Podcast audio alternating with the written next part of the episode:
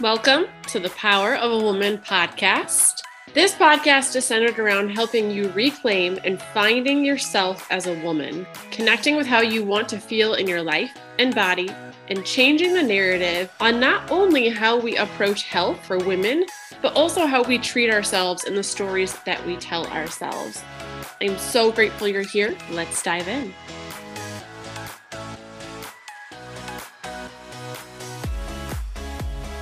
Welcome. I'm here with Chelsea today. She is an author and a podcaster and a speaker. She has so many different facets to her, but one of the reasons that we connect is she is very passionate about finding your self worth and truly valuing yourself. She has such a great story and things to share that I really wanted to have her on to speak to you. So I'm going to let her introduce herself and tell us a little bit about what led her to what she does now. Well, thank you. I'm super excited to be here, Brooke. I'm Chelsea. Like you said, I go by Chelsea Austin is my brand, but my full name is Chelsea Austin Montgomery Duban Vechter. I have a lot of names for a lot of people I love in my life. I am the daughter of two gay men who are actually celebrating their 40th anniversary this week. And they, 11 years into their relationship, decided that they wanted to have a child. I'm 28. And 28 years ago, it was not super common for gay couples to be having kids. And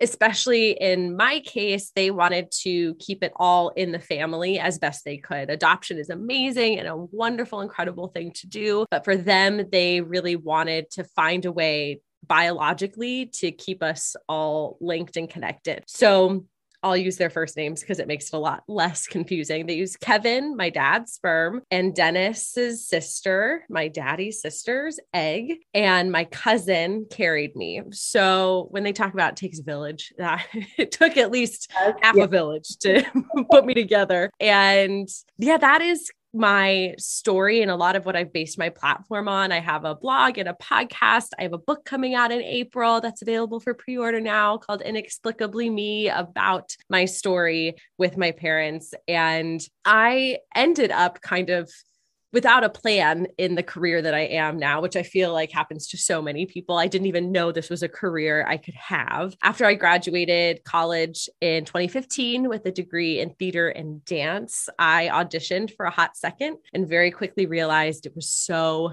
not going to be my life. I loved theater. I loved performing. I loved being in front of people and making people laugh, but I went, oh, if this is what I have to do, I'm just not built for it. And so I ended up working part time at my parents' real estate company. It's where I met my husband. I'm super grateful for that time, but it was a very high stress job. And after not very long, I started having panic attacks almost every day. I was super overwhelmed. I was dealing with a lot of pressure, a lot of stress, a lot of burnout, honestly, very, very quickly. And I was only 22 when I started. And after about five years, I really hit the breaking point. I went, I can't do this anymore. I have to find something else to do, but I have no idea what it is I should do. And so I started to find little ways to give back to myself. I started to go, okay, write a blog. And my husband suggested that I write a book. And many people had said that I should write a book, but I was like, write a book. I don't know how to write a book. I wasn't even that great at English in school. Like, I don't know how to put an entire manuscript together. Come on. So I dismissed the idea so many times. And then I started to just go, okay, maybe I'm just going to take a shot and see what I can do here about a book. And best advice I can possibly give anyone is to just give it a shot, just try, see how it goes. And it ended up being this really cathartic process for me that I loved. I had a lot of fun writing. It was almost like getting a journal ready to share with the world, is what it felt like for me, because I'm by no means a fiction writer. My book is a memoir, but it was one of the best processes, most, oh, I don't know, relief filled processes that it was my little way to give back to myself on the side because the whole time I was still working in real estate. And it kind of snowballed from there. I said I was picked up breadcrumbs. I finally had enough to do in working on selling my manuscript to a publisher, working on my blog to say I'm going to leave real estate. And that's how I ended up creating a podcast and selling my book to a publisher, becoming a speaker, and ultimately getting my life coaching certification. And finding that what my book was really all about was defining your worth for yourself and not letting anyone else define it for you. And just decided that that's what I want my mission to be is to spread that idea and that feeling to as many people as possible. So that's the nutshell ish version of how I got here.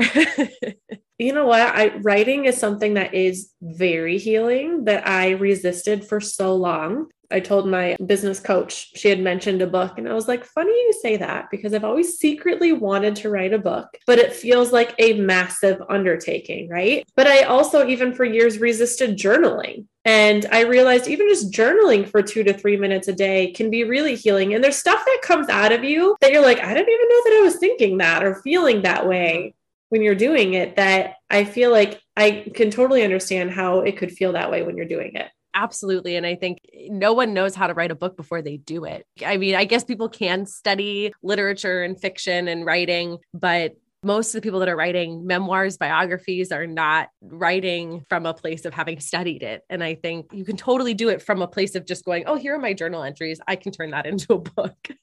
yeah. Yeah. Let's kind of go into that about self worth. What led you to want to talk about that and for that?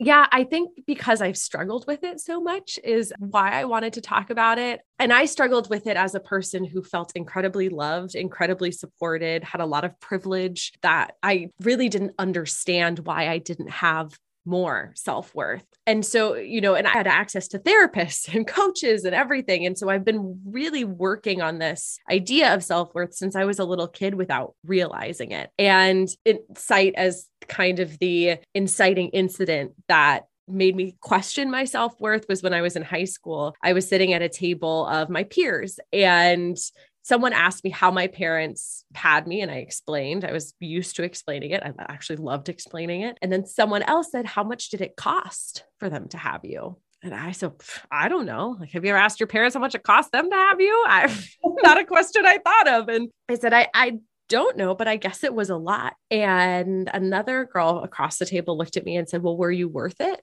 And I think she meant it as a joke. Yeah. Everyone around the table giggled and chuckled, and I didn't really know what to say to that. So I kind of laughed about it. And it wasn't until years later where I looked back and went, oh, her asking that question was the beginning of me showing the world that I can prove my worth. I can do enough that you will see I'm worthy. And I very much took it on also as at the time, there weren't a lot of gay couples with kids, especially not my age. And I wanted to prove to people that they were amazing parents, that they could do a great job. And in doing so, I then believed I had to be perfect. Yeah. And so uh, there was a lot of perfectionism and people pleasing and I always say I didn't even know what my favorite color was because I was so desperate to be liked by people, to be accepted by people, to show people that I was valuable that I would just say, Well, what's your favorite color? And then I would say, Oh, that's mine too. And you really lose yourself in this cycle of how can I fit into your box? How can I be what you need me to be as opposed to what is it that I actually want to be? I struggled with that for a long time and I'm still working on it. It's a daily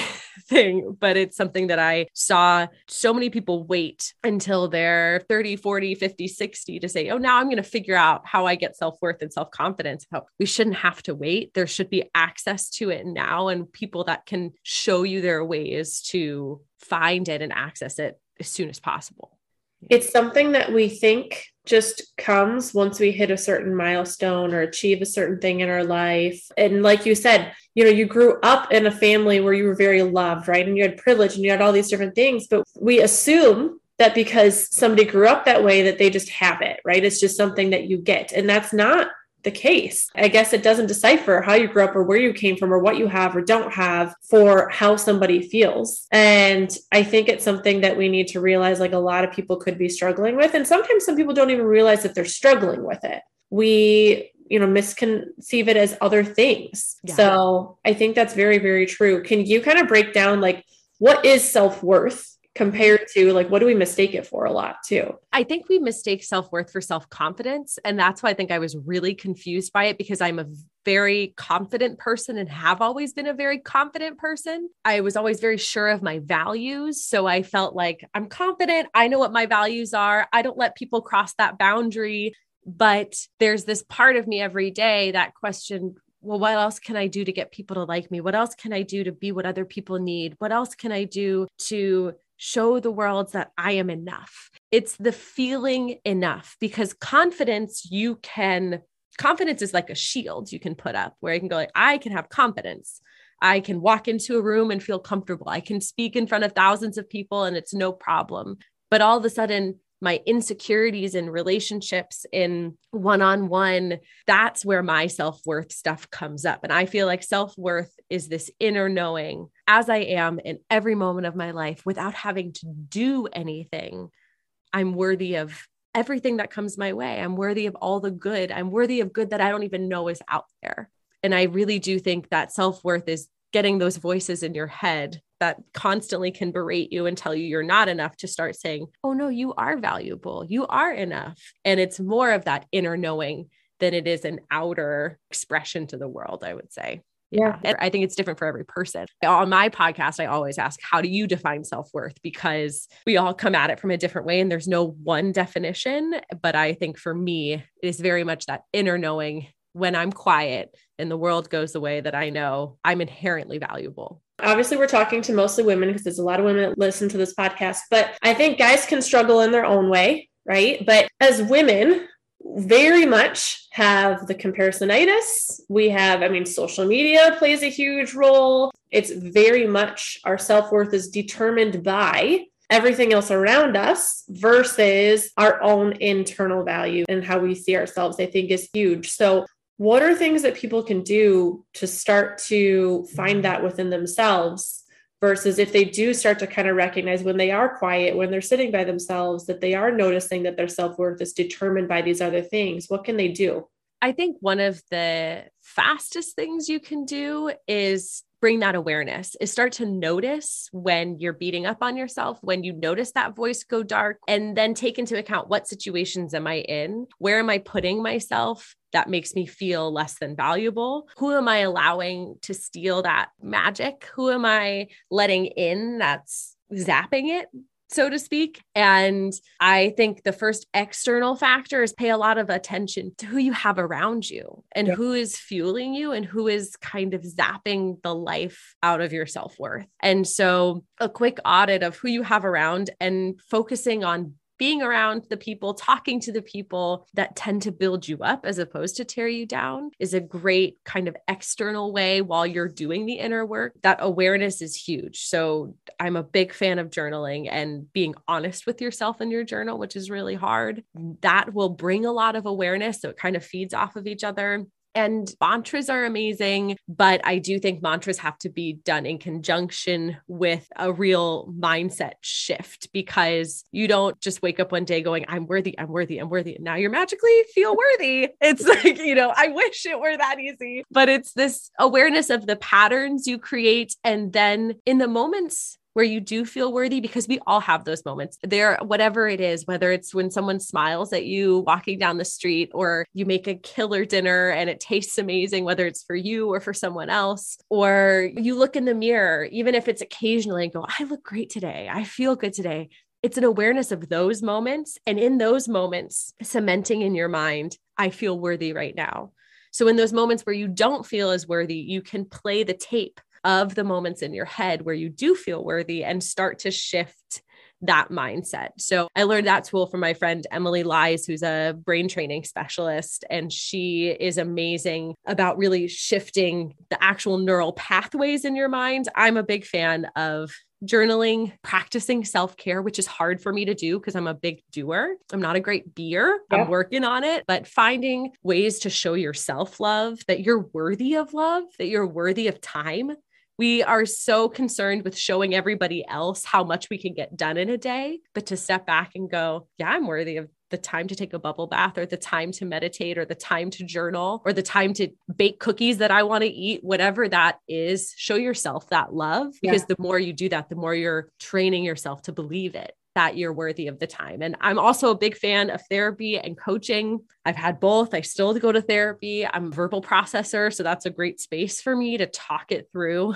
But I don't shy away from seeing a mental health professional to help you on the journey too. I think you made a really good point too is that it's something you're still working on, right? We're always going to be working on it. So we should never have the expectation that we're going to get to this point where you're like, I'm just healed. I'm great. All right. Like we're always going to have something to work on in ourselves. And instead of letting that be a defeating thing, right, we can look at that as like, wow, look at the different ways and layers that I can grow. And every time that there's something new coming up in my life, it's another opportunity for me to grow and move past this person that I used to be where I didn't have any self worth or anything. As you're saying that, I was kind of thinking back to like a couple years ago, you know, in different layers, I used to very much be the rescuer. And I see it a lot with women that I work with too, where it's the needing to step into rescue because that's where we find our worth, right? We need to be the person that does things for other people because then it makes us feel valued and it makes us feel needed and it lets us reconfirm that we're feeling loved, right? I used to do that a lot for friends, for even for my husband, right? Where I would step in. And this past year was like, even in my marriage, like growing pains because I stopped being the rescuer. I finally started to say, like, no,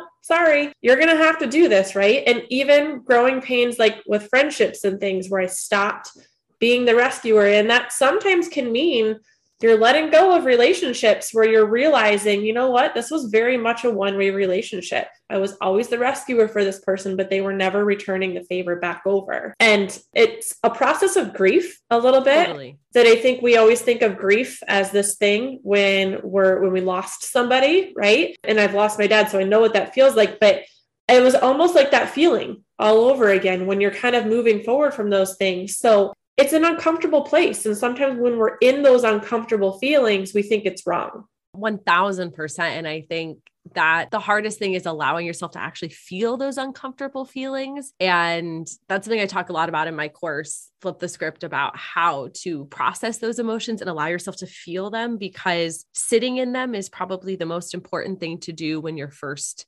feeling, but it's so uncomfortable because we're taught not to like those emotions. We're taught to say, no, no, I'd rather just be happy all the time. And when we first popped on before we started recording, I was talking about I'm having a hard week this week. I've been feeling really low. And even admitting it, even saying, I've been having a low week this week when I'm known as a super upbeat, positive person is still really hard for me, but also discharges the energy so that I can then move on and go, okay, you know what? I'm having a low week, but this is a highlight. It's so much fun to be here and to get to chat with you and to have time to have this space for myself. And if you can acknowledge and validate your own feelings as completely valid, whatever they are in any given circumstance, and say, I'm going to feel these and then I'm going to move on. You know, you don't want to get stuck in them forever, but allowing yourself to feel, I think, is also a huge and important thing that you brought up is that those allowing yourself to feel, allowing yourself to be where you are. Meet yourself where you would meet a friend. Like you would never ask your friend, just get over and be fun again.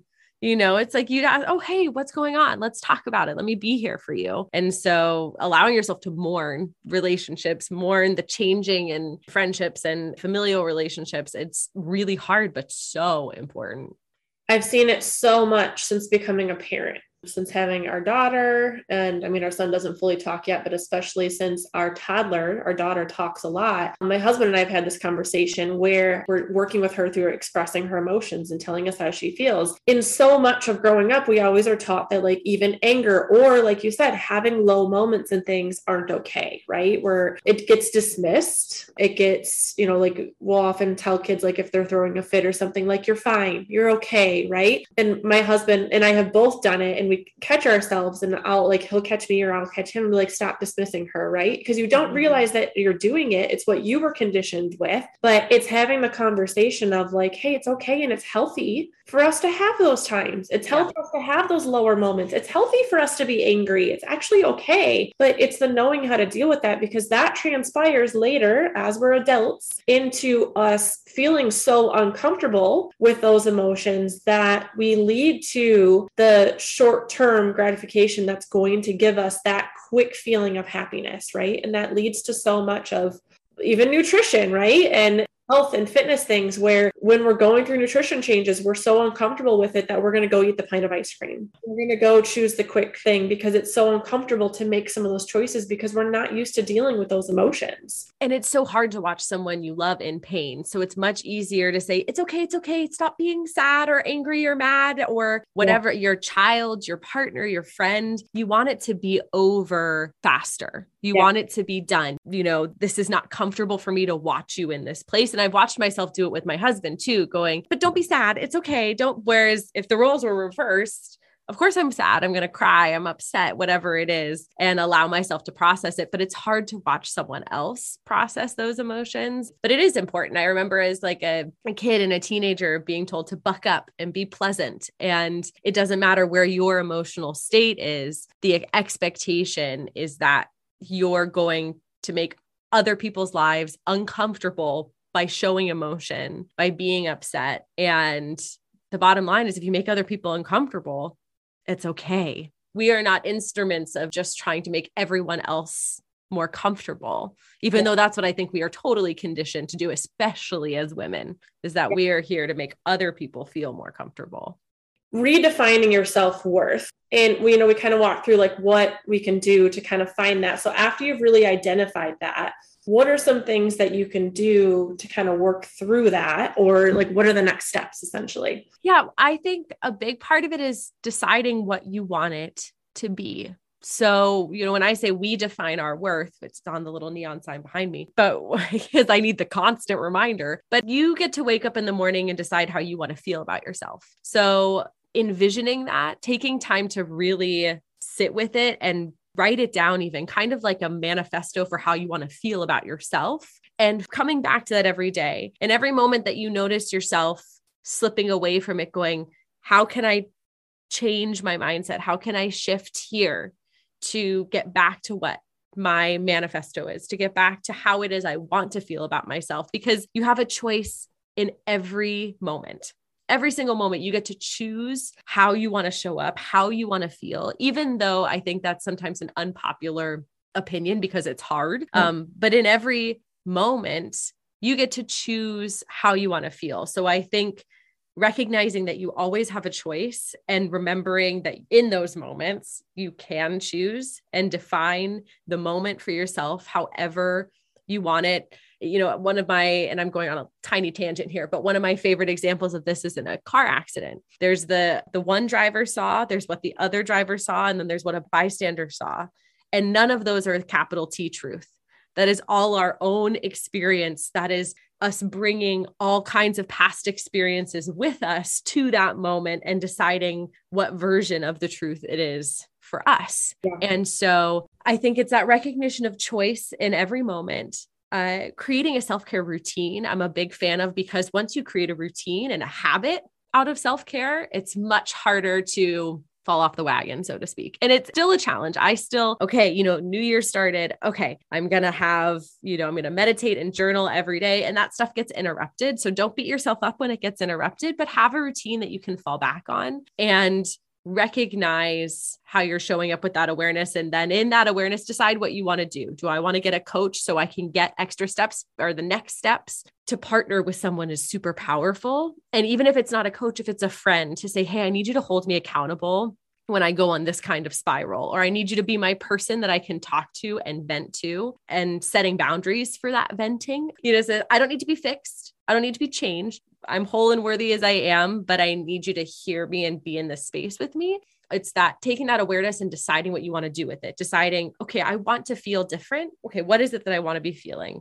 I want to feel like I'm valuable right now. So define success for yourself. That we get really caught up in the societal idea of success. I do that all the time. I feel like I don't make enough money right now. I should be making more money. I don't want my husband to be the breadwinner. I want to be making more. I want to be doing this, but that's not the career I've created for myself right now. And we get to define what success is for us. And so for me, it's joy and love and self acceptance. And I am successful already when that's my definition. So redefine success, redefine achievement.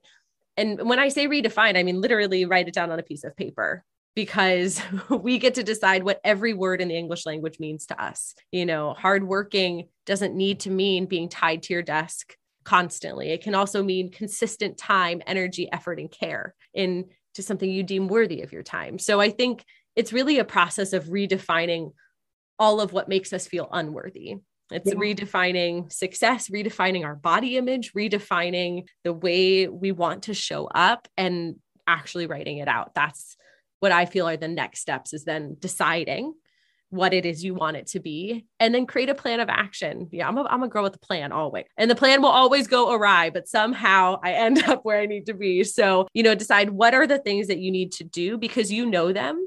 You just don't know you know them. So, what are the things you need to do to feel that way?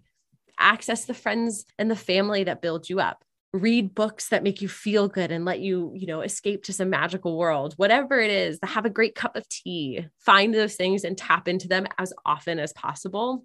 And I hope all making sense. I'm very excited about different things right now, but those are the, you know, really redefine, decide what you want your plan of action to be and use that awareness for something. I have so many thoughts, but I think the biggest thing is when we look at self care too, you kind of nailed it, right? It's not just the massages and pedicures and to like go get a facial. While that can be self care, that's not a majority of it. Self care is getting real with yourself and supporting yourself and being honest with yourself about what you really need. And it can be hiring a coach. We resist that so much because we look at the cost, we look at what it's going to be, but we don't look at, you know what, if I keep beating myself up, the way I am right now and spinning in circles and feeling stuck like I am, where am I going to be a year from now? Versus if I hire someone to help hold the accountability and move me through this, where could I really be a year from now? Right? Looking at those things. And also, the self care, you have to be realistic with yourself about what it is, right? Like I said earlier, I resisted journaling. Well, because I was resisting it, I actually really needed it.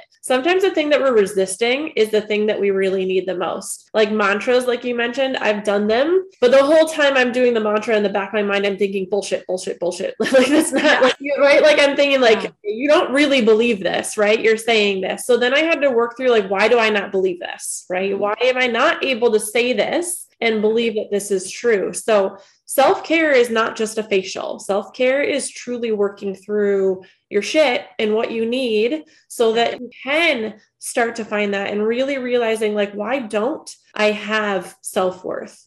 Why am I feeling this way? And if we think that, obviously, I talk nutrition a lot too. So, if we think that nutrition is just about nutrition, it's not. It's about all of these different things. The nutrition is the byproduct of your self worth and of your daily habits and the things that you're doing. So start there. And yeah. then you'll find will be a lot easier to maintain once you have these things mastered too. 1000%. And like the best self care is really inexpensive or free. It's getting enough sleep. It's, you know, making sure that you're eating in a way that makes you feel good and exercising. You can do all of these things for pretty much free, besides, you know, buying food. But I mean, really, you have access to tools that you don't have to spend a ton of money on, that you don't have to wait until you can pay for a massage or until you have time for a massage. You can take a walk around the block with your dog and take care of yourself because the second you take the time for self care, you reduce your stress, first of all, and you also build up your resilience. So you build up this kind of like booster or foundation where you don't break down as easily, you don't get flustered as easily. And that foundation really is where your self worth can live because you've said, I'm worthy of this time to take care of myself. When I take care of myself, I am less stressed. I'm a better human for myself and others, and I can handle whatever comes my way. But you don't feel the same need to just keep going and doing and going and doing because you've really initiated taking pauses for yourself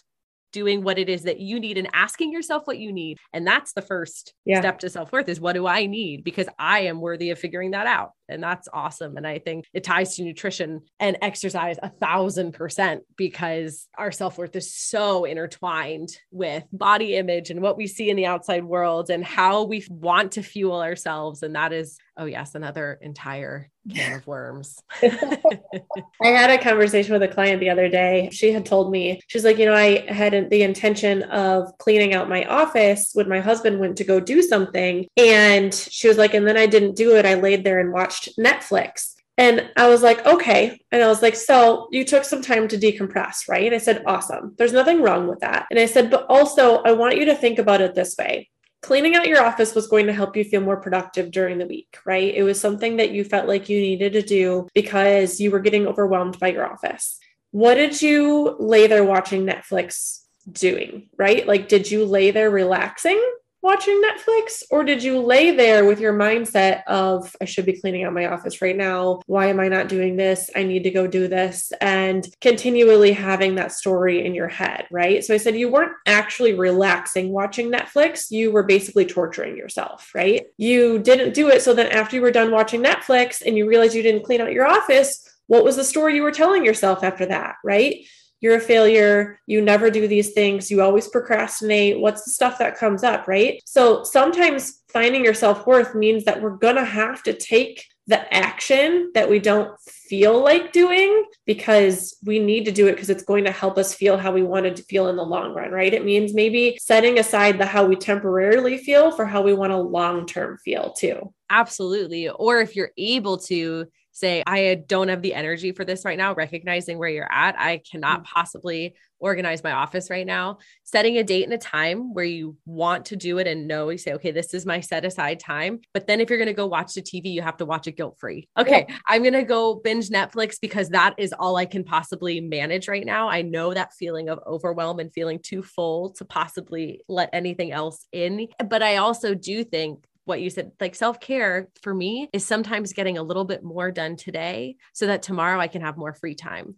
And I'll often get like, no, you're staying in the office too late. You're doing too much. You should be taking more breaks. And I'm like, but sometimes my self care is saying, I'm going to do a little bit extra today. I'm going to work a little bit later today, but then tomorrow I can actually take a much longer, much more relaxed break because what's been on my mind is done. Yeah. And, but then it's actually having to take that break the next day. yeah. Yes. Sometimes it's taking that action, regardless of how you feel in that moment, right? And then if you don't feel like taking that action in that moment, then it's giving yourself the grace to do whatever you do feel like doing. Grace is was my lesson of 2021 and even now into 2022 for sure. Your lesson for a lot of us in that yeah. yeah. Oh yeah. So let's switch gears a little bit because I saw that you're starting a nonprofit. Tell me about it yeah, I'm so excited. I love talking about Dance in Colors. So in 2020, a few of my friends and my husband and I founded Dance in Color, which is an I was a dancer, grew up as a dancer, dance major in college, and it is a nonprofit organization that provides scholarships to young dancers of color so that there is no financial boundary to pursuing their dreams in dance particularly ballet, which is what we focus on right now, is a very whitewashed art form, sport, whatever you want to qualify it as. Yep.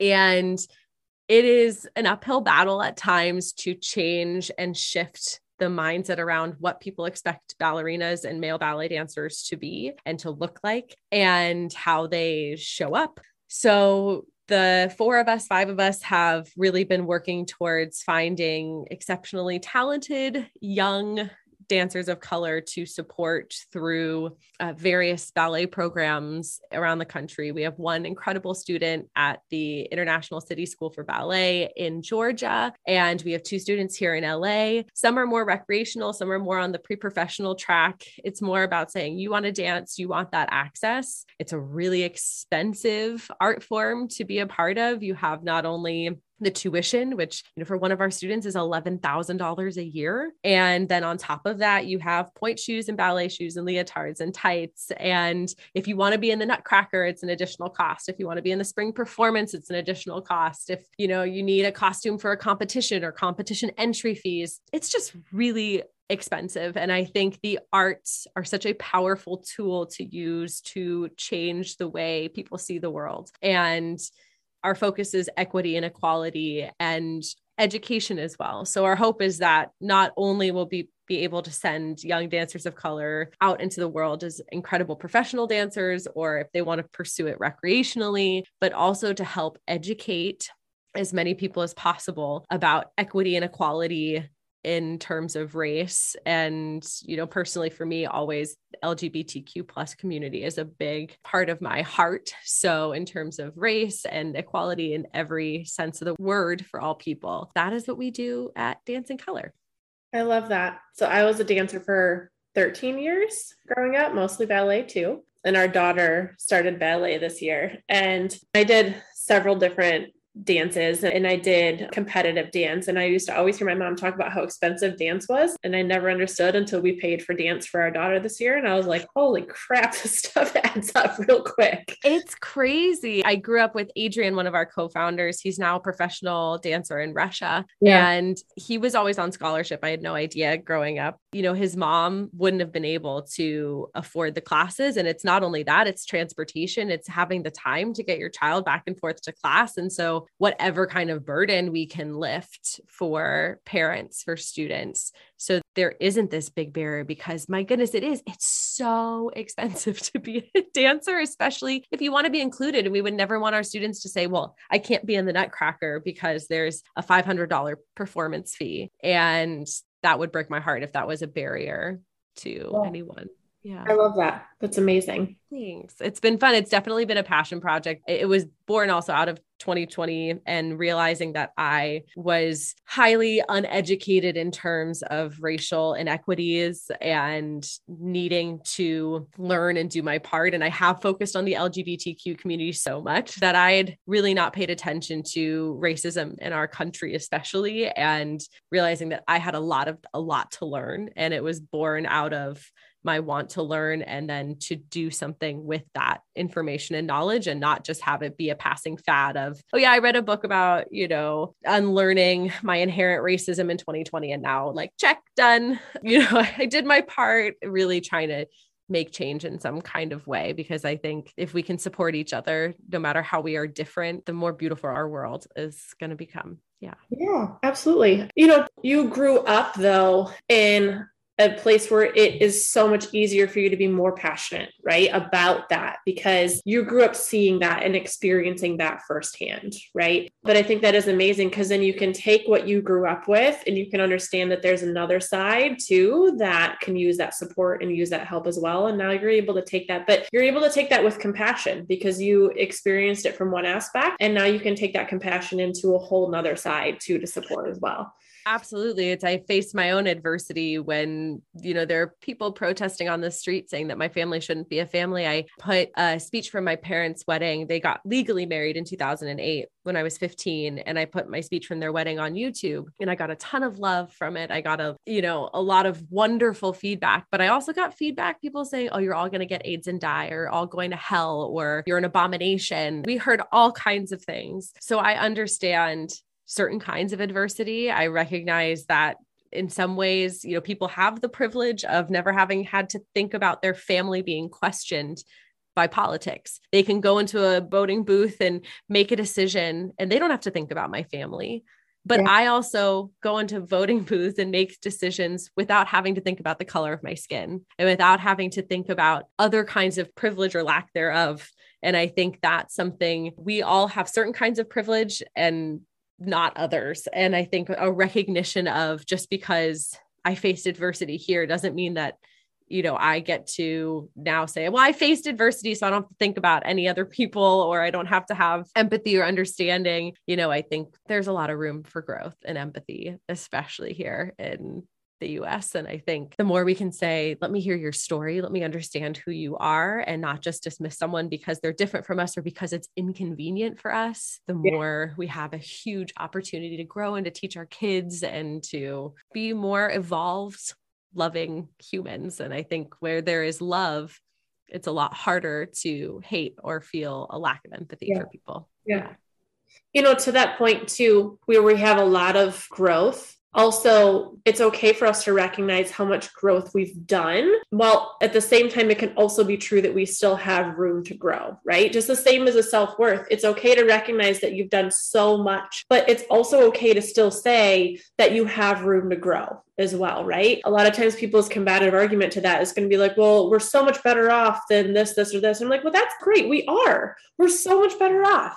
But at the same time, that doesn't mean that we don't have areas that we can improve. That's the beauty well, of life, right? Is that we're never done. That's the wonderful thing. We can look at it as this horrible thing that we always have more to do, that's never over. Change that perspective. It's never over. We get to do this forever and learn and show up and screw up and then apologize for messing up and moving on. And and I think that's the biggest most beautiful, wonderful thing that there is about life is that there always is more to learn. So it's never going to get boring there will always be more to do and grow. And yes, of course, we are way more evolved today than we were a hundred years ago. That's awesome. You yeah. know, but we always will have more to do. I mean, I'm Jewish and my husband is German, like from Germany. He moved here when he was 22. And, you know, a hundred years ago, that wouldn't have been okay. A Catholic guy from Germany marrying a Jewish girl. It wouldn't have been okay 100 years ago in the same way that it is today. But that doesn't mean that we don't have more work to evolve and grow and change. And now I'm just repeating exactly what you said,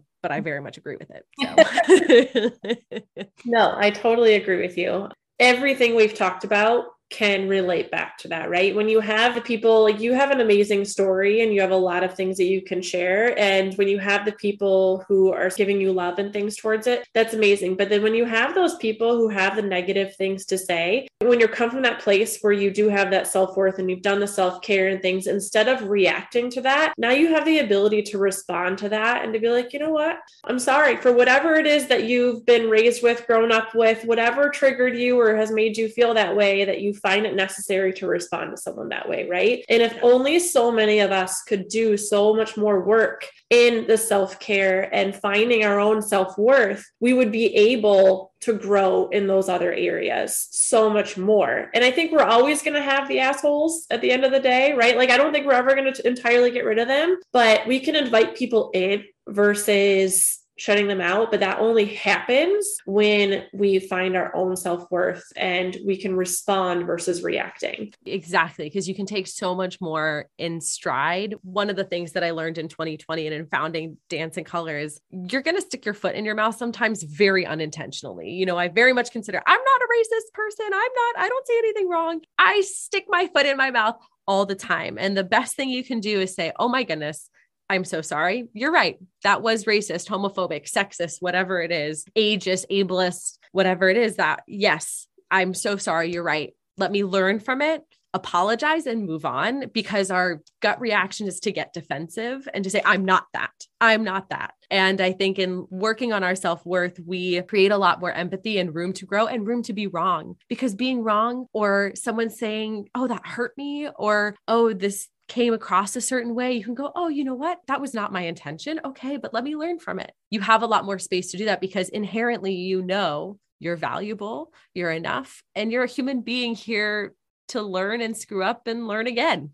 Yeah. And I think there's just a lot more room for that when you inherently feel valuable because it's uncomfortable and hard to admit when you're wrong. And look, when someone gives me hate online or on social media, I'm no stranger to that. But I know for a fact in my heart that that is not about me, that is about them and their mm-hmm. experience.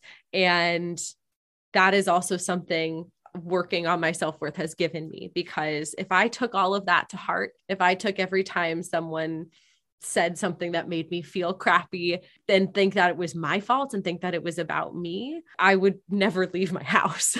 so, you know, I think that's important to remember that there are times to apologize and say, let me learn from this. But there are also times if people are attacking you, that's not about you, that's about them. A hundred percent.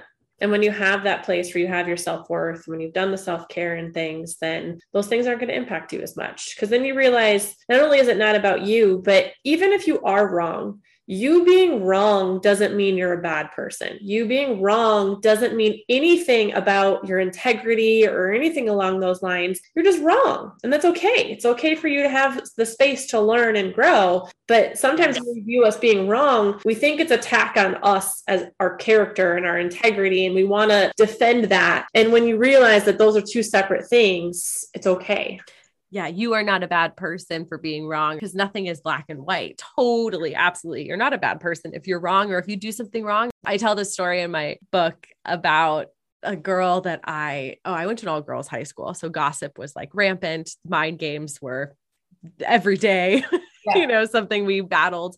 But I really wanted to fit in. And so I made up gossip about this girl and said it. And from around the corner, I heard her say, You know, I'm right here, right? And my heart sunk and I felt immediately horrible. And I knew in that moment I had two options. I could run away, pretend it didn't happen and that it wasn't me, or I could walk right up to her and say, I am so sorry. I shouldn't have done that. That was a really mean thing for me to do. And can I give you a hug? And that's exactly what I did. I walked around the corner. I said, I totally made that up. You're right. And I'll make it right. I'll tell everyone I made that up and I'm sorry. And can I have a hug? And shockingly, she hugged me. She didn't punch me in the face or anything. I think she was shocked that I was just like, okay, I guess I'm just going to own this. But, you know, and then I called my dad from the school bathroom, cried, I'm a horrible person. I'm a horrible person. You're not a horrible person. You made a mistake and you owned it. And that's okay. Now move on. If and yeah. if she can't move on, that's on her, not on you, because you apologized. You did what you could. You know you'll never do it again. Now move on. And that's that. And I always think yeah, that didn't make me a horrible person. I made a mistake. I did something stupid. I was kind of an asshole. And now let's move on and know that I won't do it again. Yeah. It was so good to chat with you today. Thank you for coming to hang with us. Of course. Thank you for having me. I'm so excited to have gotten to this. has just been a wonderful conversation. So thank you for the opportunity. Thanks, Chelsea. Where can people find you? So I have a website, chelseaaustin.com. And on there, you can find everything pre order my book, find my podcast, my blog, um, or on social media. I'm at Chelsea Austin, MDW, on Instagram, TikTok, Facebook, Twitter. You can find me everywhere. I'm on all the platforms. awesome. Thank you. You have a good day. You too. And that's it for this episode on the Power of a Woman podcast. If any part of this episode resonated with you, I would greatly appreciate you giving it a review, sharing it on your social media, and tagging me for another woman who may need to hear it too. If changing the narrative is something you're ready to take action on, my coaching programs are set up to help you do just that. We will address the nutrition, movement, lifestyle, stress, gut health, and hormonal needs that you individually have as a woman so that we can help you feel your absolute best and own your power too. Connect with me on Instagram at Brooke Rozzie or head over to my website at brookerozzie.com to learn more.